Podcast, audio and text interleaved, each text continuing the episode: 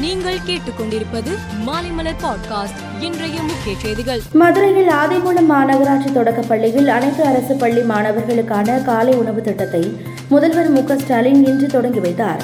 பின்னர் மாணவர்களுக்கு உணவு பரிமாறிய முதல்வர் மாணவர்களுக்கு ஊட்டிவிட்டார். இதனால் மாணவர்கள் மகிழ்ச்சி அடைந்தனர். விழுப்புரம் மாவட்ட தேமுதிக சார்பில் நடைபெற்ற விஜயகாந்த் பிறந்தநாள் விழாவில் கட்சியின் பொருளாளர் பிரேமலதா பேசினார். அப்போது அவர் தமிழகம் பல லட்சம் கோடி கடனில் உள்ளது. ஒவ்வொரு மனிதர்கள் மீதும் தொள்ளாயிரம் ரூபாய் கடன் உள்ளது. திமுக அதிமுக தான் இங்கு நடந்த மொத்த ஊழலுக்கும் காரணம் என்று குறிப்பிட்டார். குஜராத் மாநிலம் சூரத்தில் அகில இந்திய அலுவல் மொழி மாநாடு நடைபெற்றது. அதில் கலந்து கொண்டு பேசிய மத்திய உள்துறை மந்திரி அமித்ஷா நாட்டில் உள்ள எந்த மொழிக்கும் இந்தி போட்டியாளராக இருக்க முடியாது. நாட்டில் உள்ள அனைத்து மொழிகளுக்கும் இந்தி நண்பன் என்பதை புரிந்து கொள்ள வேண்டும் என்று தெரிவித்தார். லடாக்கில் பெருமளவிலான இந்திய பகுதிகளை சீனா ஆக்கிரமித்து இருப்பதாக காங்கிரஸ் முன்னாள் தலைவர் ராகுல் காந்தி குற்றம் சாட்டியுள்ளார்.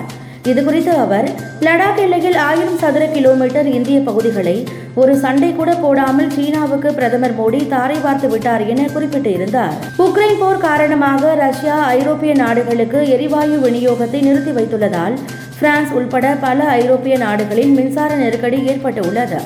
இதனை கருத்தில் கொண்டு மின்சாரத்தை சேமிக்கும் விதமாக ஈஃபில் கோபுரத்தின் மின் விளக்குகளை முன்கூட்டியே அணைக்க பாரிஸ் நிர்வாகம் முடிவு செய்துள்ளது.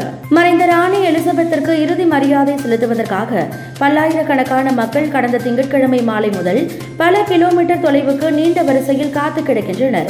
ராணியின் இறுதி சடங்கில் வருகிற பத்தொன்பதாம் தேதி காலை ஆறு முப்பது மணி வரையில் பொதுமக்கள் அஞ்சலி செலுத்தலாம் என தெரிவிக்கப்பட்டுள்ளதால் பொதுமக்கள் லண்டனில் குவிந்து வருகின்றனர்.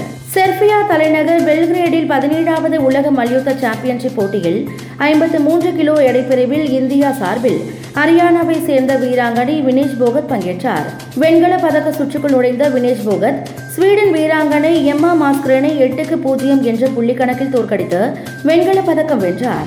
மேலும் செய்திகளுக்கு மாலைமலர் பாட்காஸ்டை பாருங்கள்.